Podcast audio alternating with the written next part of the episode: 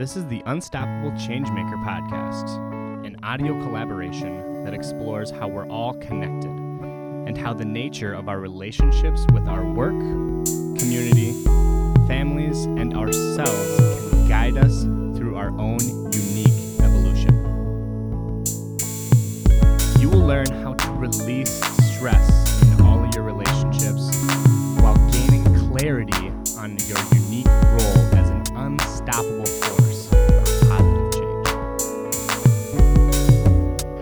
Hello, and welcome back to the Unstoppable Changemakers podcast. This week, we are talking about dependent relationships.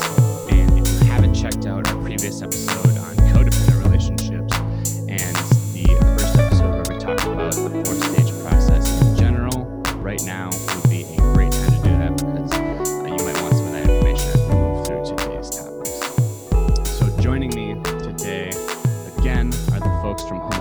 Homo Deborah and Backadgo. Deborah and Backadgo, thanks again for joining us. Hello. Thank you. So, I wanted to just kind of talk about codependence so we can kind of move naturally into where dependence fits in. So, Deborah, if you could, you know, how is dependence different from codependence in relationships? And if you could maybe use some examples um, on how the differences play themselves out. Okay, great. Um, so, thanks, Nicholas. I, I think the big difference between Thank you for listening to the um, Unstoppable Change codependence and dependence is a really podcast collaboration very- between Red uh, News and Homo. I'd say codependence is a subset. I'd like to of thank my co-hosts So, Deborah um, and Backadgo and our executive codependence I wouldn't look at in the same way as I look at dependence. Dependence is like an overall um, If you'd like to support in. the show or learn more about our mission here at Letter codependence News, our social media. It's not a We are active on Facebook So and I Instagram. wouldn't describe a person And you can also check out our website at because in the reddernews.com. context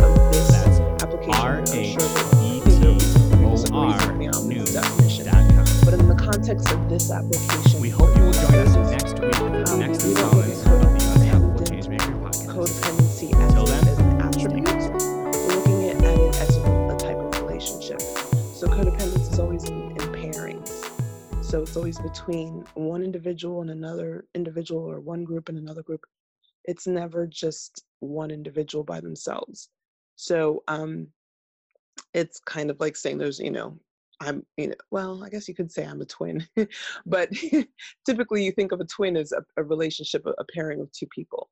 So in a similar way, um, uh, the difference though with dependence is that it, you know, a codependent relationship exists in in a phase of dependence in general in your relationship, that whatever that relationship is, but you can be um, independent and not be um, in a codependent relationship.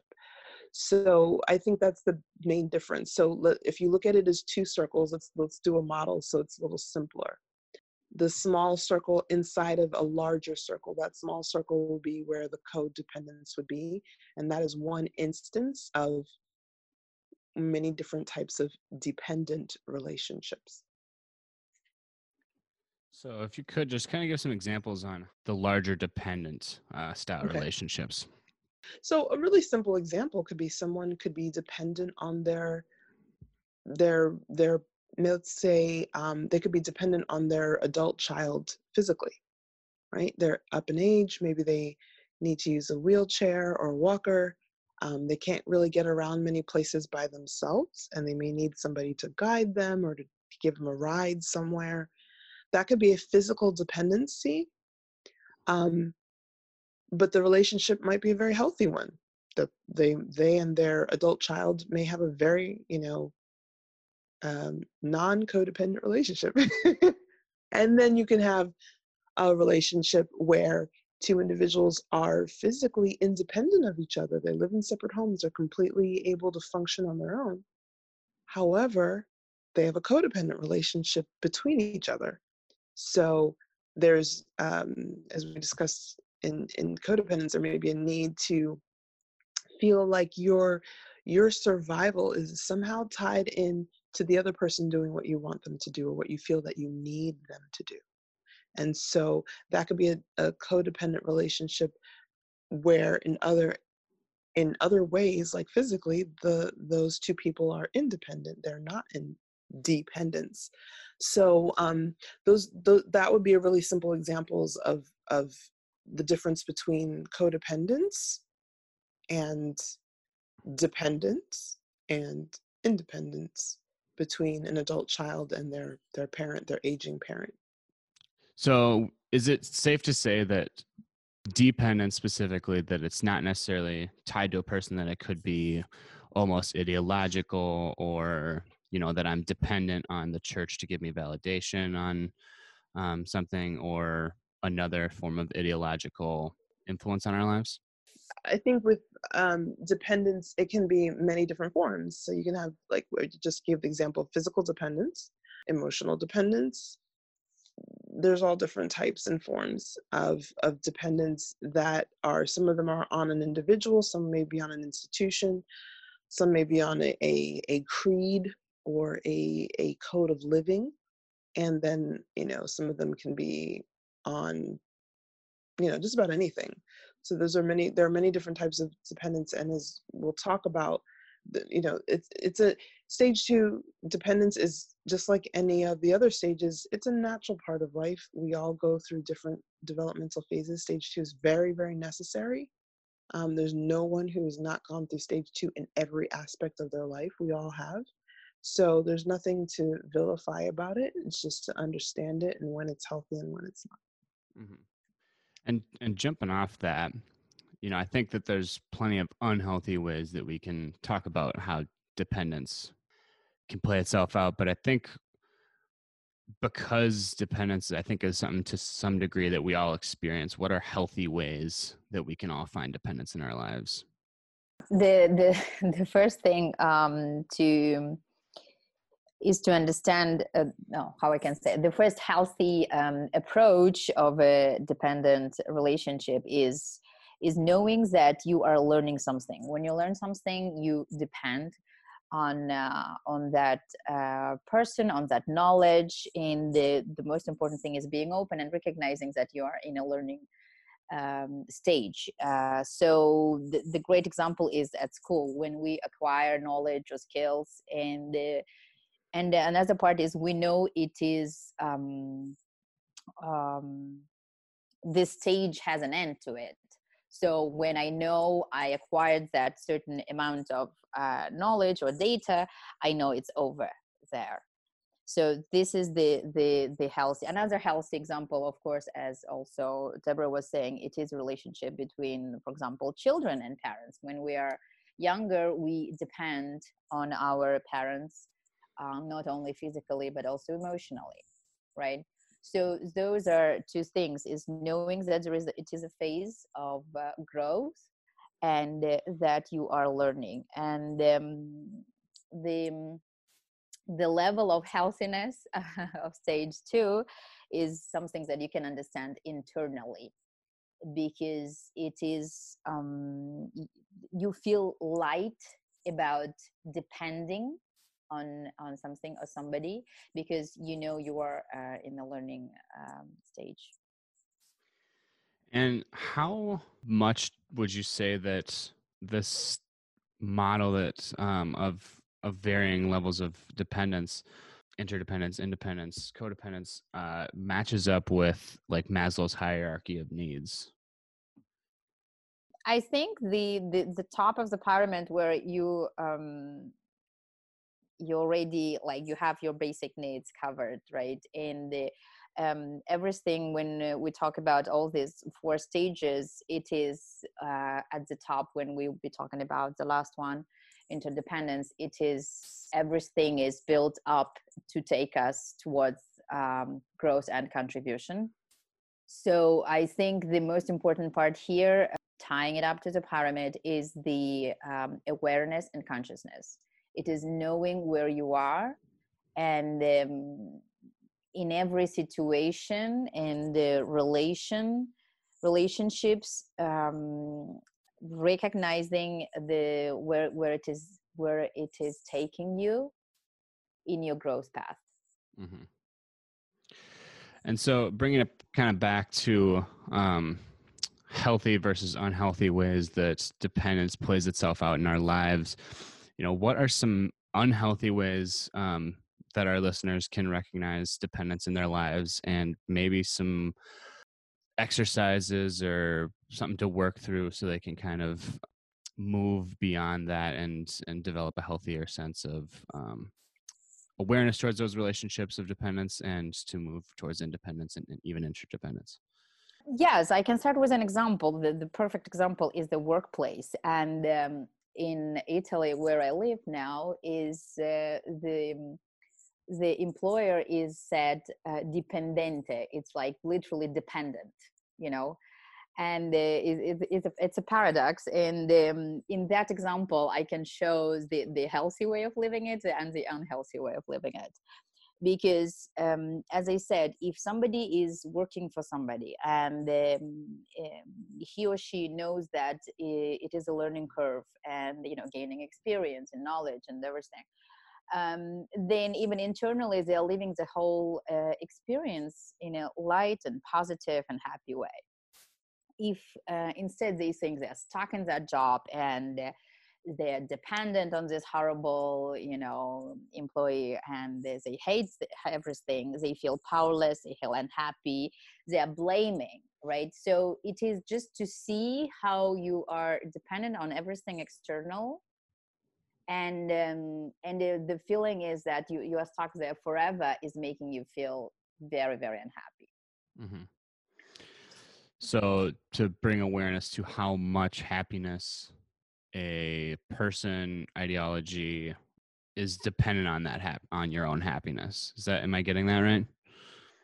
Mm, yes, uh, almost because the, the, the whole point is just well, I think the, the first point here is to know where you are going right whether you are uh, again now dependent on somebody is uh, giving you a job and and salary and, but you know that after a few years you want to go and uh, start your own company you know that you need that you know those years for learning and acquiring experience mm-hmm. right mm-hmm. so you have already your path clear and um, it, you feel fine with everything that's how you chose you like what you do in those years and i think now deborah can give us a perfect example of it where she was telling that how you learn to gather data and uh, um, expertise and knowledge from others but then learn yourself to make a decision and then you know trust those um, decisions or feelings that you're having in that moment.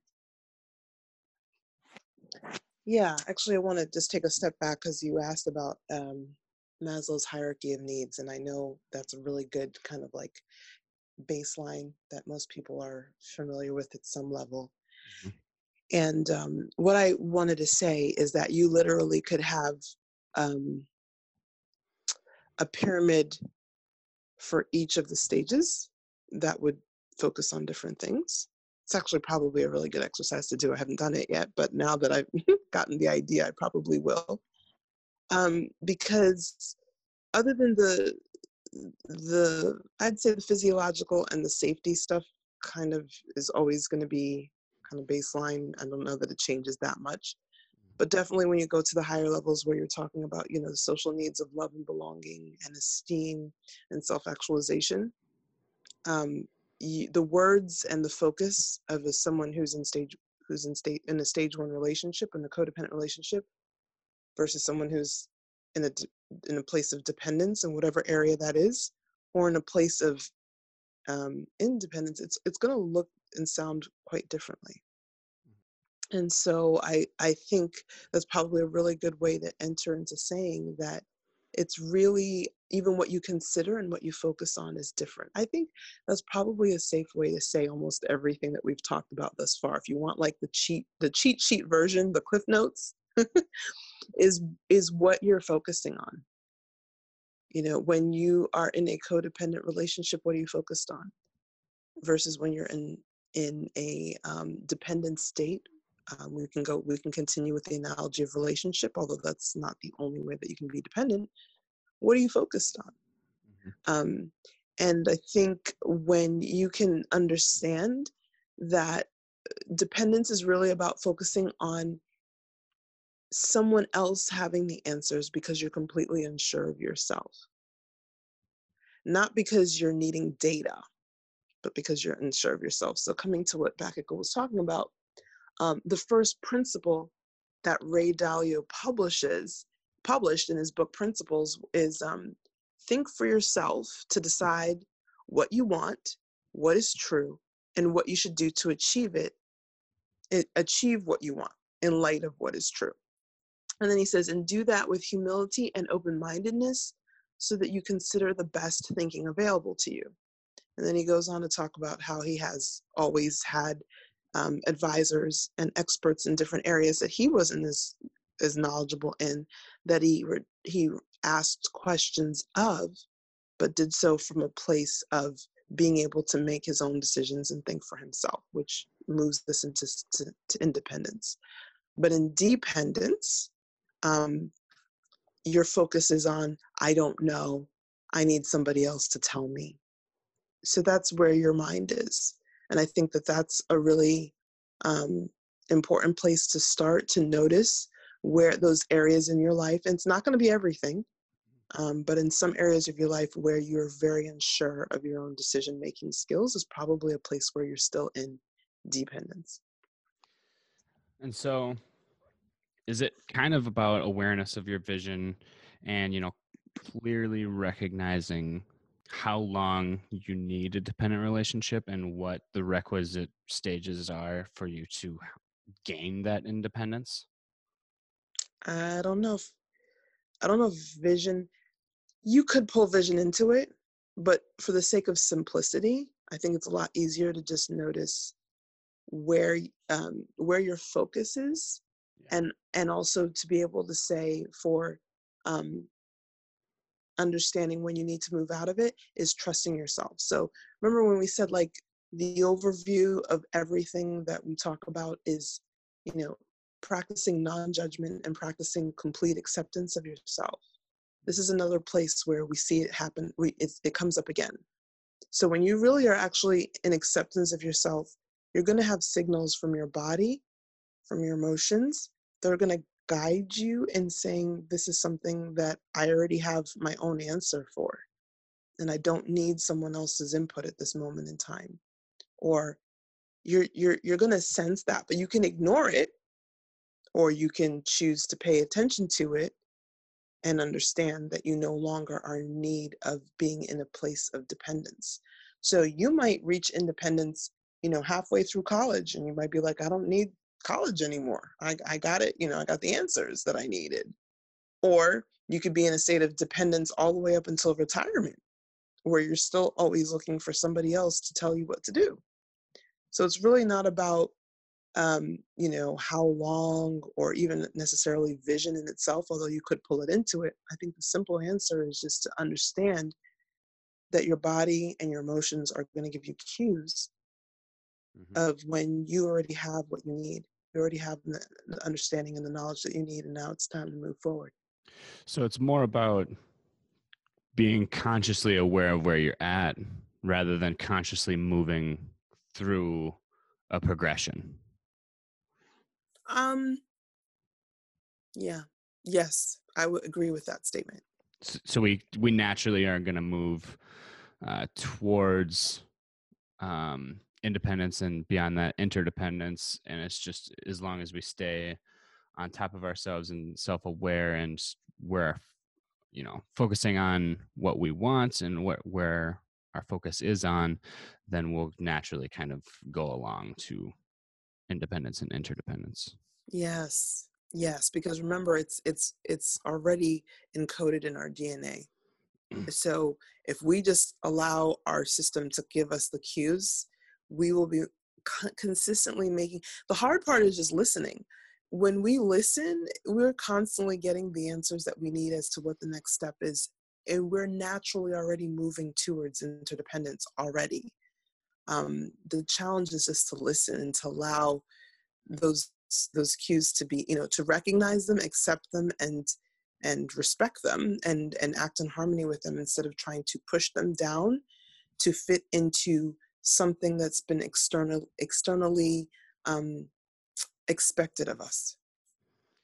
I think that's huge, especially in uh, in Western society, at least, where you know the the common medical practice is to diagnose a problem and then like eliminate the problem, and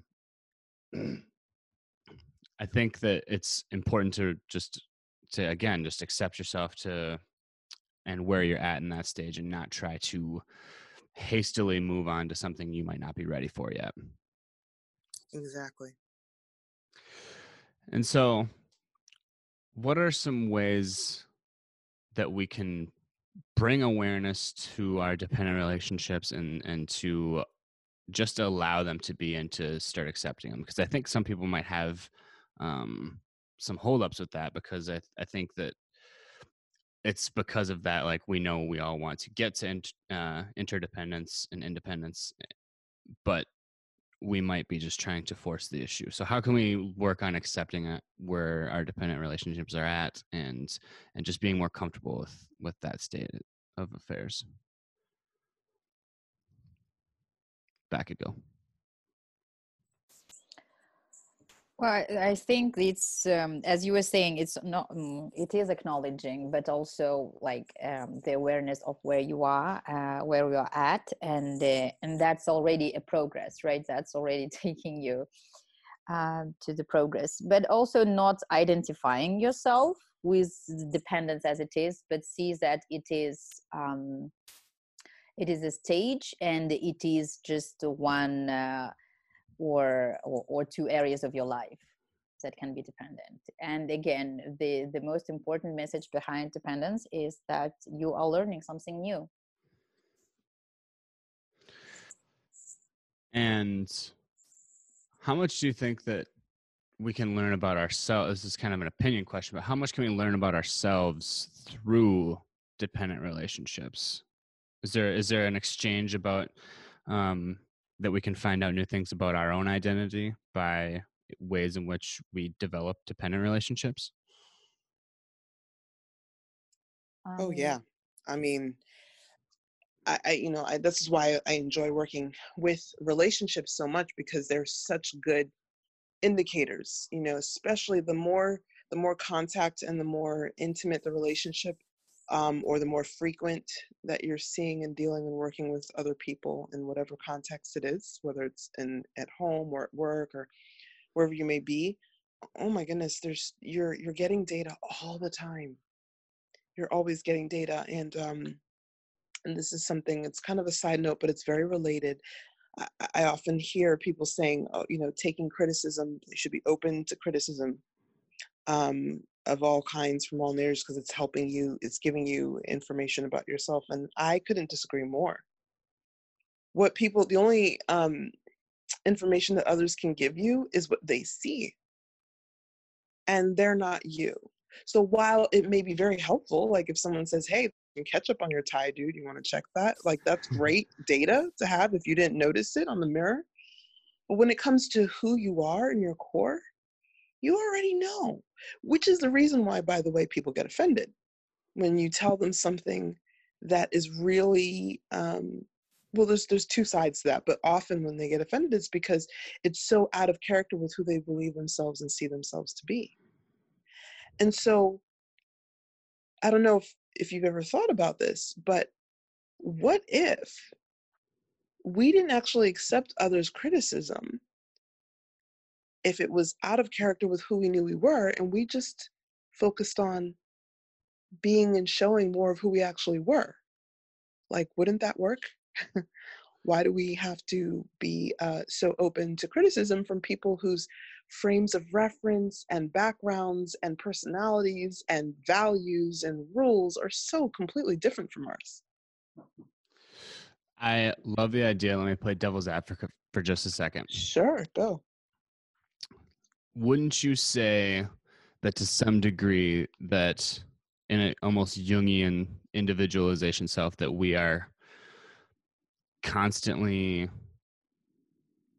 changing ourselves based on the feedback of others mm-hmm. um, and also that others the the socialization process ultimately feeds that sense of self and also Mm-hmm. reinforces it. Mhm. Isn't it? Isn't there an element that is always, in a sense, um, what's the word like, other facing or deals with others? Mhm.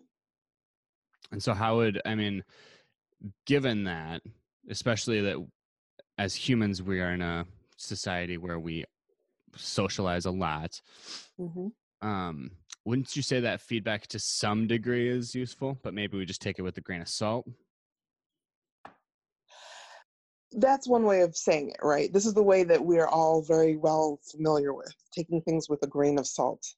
Mhm. Um, However in that works. I mean, I don't know. That- yeah, there's, there should be a manual to how to do that because I think yeah, at the core, I think that I agree with you that the other person really can't see far, far in to us because we still hold all those relationships that changed us, and we still are in control of that, like other for like facing self, like the the person that deals with others um, and deals with contexts. so for another person to try to like just capture that entire thing with so much history of data stemming back all the way from our childhood and going through all sorts of different contexts is a little bit unfair. yeah, it's it's kind of. I mean, I think it, a really simple example of that, you know, is a child who believes. Let's like let's play the complete opposite side. A child when they're you know when they're little, they believe you know everything. You are like so smart and you have all the answers and you're laughing inside like this kid has no idea. I don't know i don't have Right. a clue what's going on right? But the kid doesn't see that the kid just sees mommy or daddy is this great amazing person who's just like the know all be all and then as they grow up they they wise up to the fact that that's not true. Um and i think it's it's a that's like the opposite of what we're talking about here when we're talking about criticism where uh, criticism is always going to be a judgment. It's always a judgment and so my thing is like you're going to experience all kinds of judgments from other people all day long but why do we have to accept them? Mm-hmm. Because all that's doing is reminding us that we can judge ourselves right? So it, whether they judge you as being positive or negative you know it, it really doesn't matter. Just like the child thinks you know everything and you know you don't someone who says oh you're so selfish and if you know in your core that that's not who you are you can take data from that which is i think where the the grain of salt comes in Mhm. but you don't have to actually accept it. You can just say okay that's your opinion i got some data that apparently you know many people have this perception of me that's a fair statement to make from the data that you're receiving. But why on earth would you need to judge yourself for it? People think that by judging themselves they are um, being realistic they're being they're being humble they're being all these things all they're doing is reinforcing the patterns that are detaching them from their own self knowledge and keeping them in dependence as we're speaking of it in this ma- in this moment And I think again, what comes to my mind is the the Western model of medicine, especially for mental health too. So I think that we all kind of place ourselves in a position where we are each other's psychologists, and the way that you know we deal with psychology in Western medicine is to find a problem and basically just supply solutions. Um, so I think that we all do that to one another, and I think that's one element to why we, as individuals trying to help another, that we offer like basically judgment, um, because that's pretty much what a diagnosis is. It's a judgment of what that person's conditions are, and it's it's a proposed solution, and I think we do that for each other, and I think that as an individual, we all find it we all take a lot of stock in that. We don't give it a grain of salt because that is like the prevailing idea of how we deal with these types of issues. Would you agree with that? Yeah i mean what you what you just described is really what we're talking about here in, in terms of the whole mindset of dependence where it's like I- it it really matters to me what you think of me Mm-hmm. and you know does, never mind that that's not actually even who i am what you think of me but because you said that that's what you're getting from me i'm now concerned about it mm-hmm. Um, and if we can understand that that's just data that's information and it, the accurate statement is this is the impression that you get from me when i do x y and z. Totally valid statement. But then like what do i do with that information? Obviously if i really do want to make life easier for you or help you out in some way i might adjust my behavior and i might be like hey you know what? That really isn't something i even noticed and yeah i don't i don't want to be like that or i don't want to do that thing i just was doing it because that was something else that i got from somebody else it's not even who i am cool then that was really helpful quote unquote criticism but usually that's not really the, the way that it's used right? usually it's um, oh my goodness, maybe I am arrogant. Maybe I am selfish. Maybe I am all those things. Like I think I told you in the previous one of our previous sessions that I had someone say all those things to me, and my brain just went does not compute, mm. and kind of just spit it was like yeah okay that's that person's perception. I I that that's that is a valid statement, but it's not actually valid in terms of who I am. So there's no need for me to take it in. So I think it's being able to understand the difference between um, what what's useful information where someone's just saying hey there's some ketchup on your shirt did you notice that there's some ketchup did you want the ketchup there if you're like dude i am rocking this ketchup. This is for a per- an important test that i'm doing. Cool. Now you know you have ketchup on your shirt. Just wanted to check and make sure. If we were using our quote unquote criticism that way then it would be very constructive. Unfortunately that's not usually how it's used and so i agree with everything that you said um, and understanding that this is this is the challenge with dependence. So the parts of dependence that are great is when you're learning and growing and and stretching and or you're acknowledging where you genuinely do need some help because it's just something that's outside of your control mm-hmm. that that's beautiful for dependence but this is the side of dependence where it disempowers you from being able to actually reach um, that next level if you so wish to reach the next level if you so choose to stay in dependence no one's you know it's not a crime but i'm just pointing out that that's for as, as human beings that's not how we were actually originally coded. We were coded to to move towards something beyond that. Mm-hmm. and so what are some ways that we could maybe start to just bring less judgment and like to get to that point where um, there's ketchup on your shirt and the instant reaction isn't just like oh man i gotta fix that. And and to start seeing people's data that they're giving in a new light like is there anything that you could recommend um, to to get to that healthier like oh yeah i'm rocking this ketchup on my tie like You want me to go? You want? I could go. You haven't talked in a while. You have any? Okay. Um, I mean, this whole the, the criticism thing is, uh, uh, as they say about millennials, uh, that uh, we we don't we we love only the positive feedback and hate the negative. Like we don't want even to hear that, right?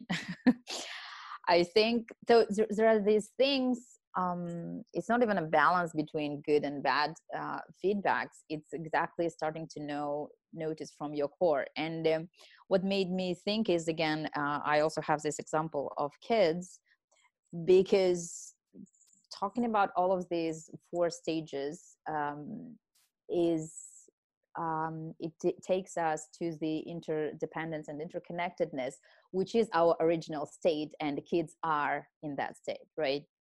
So and as kids we we know who we are in our core and but then when the environment keeps us telling something different this is nicholas to tell you when you said we are social uh, you know creatures we stay with others and we we listen to what we are said right? Mm-hmm. we've been told. Um but kids they know that they they um they can change their own environment and they are changed by the environment right? Um, all our problems of adults starts when we start to believe and uh, rely upon everything external and completely give away give up our core. Right? So it is like they're always both are, are present. So of course uh, uh, every human being is um, has a necessity you know to re- re- relate with to others and um, uh, to learn and grow in those stages. But the, the the the interesting part of it is we start from interconnectedness and interdependence go through all these stages in order to circle back to our um, origin again. And that's and that's ourselves you're saying? Like that that origin is that that we circle back to is is our like core selves who we know ourselves to be? Yes. It's difficult because i mean that's so much easier said than done. I think even people that have like a lot of self-awareness and a lot of knowledge of themselves still i mean we can always still find out more. I mean even for me i'm um i've really been interested in getting to know myself how i work but it always seems like there's more.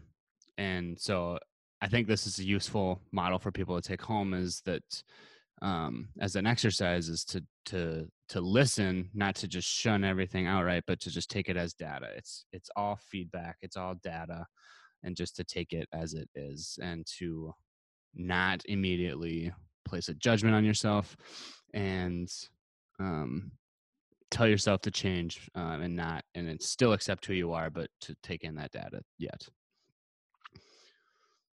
Yeah okay i think that's a really interesting place to just kind of um, stop there and we can move on to the next episode um, next week when we talk about independence.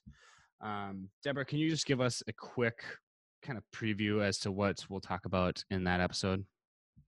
Yeah, thanks. It's a really good continuation of today, and we'll just talk about the early and late stages, the early and late versions of, depend- of independence, um, and why um, it's not the final destination, which was a lot, a lot of people think it is, um, and also with with the you know when it's uh, just like all the other phases, it's a natural phase. So when it's um, really helpful and really useful, and in areas where it may not be as useful in the long term. Mm-hmm. So stay tuned for next week when we talk about independence. Deborah and Bakago, thank you so much again for hosting the show with me. Thank you.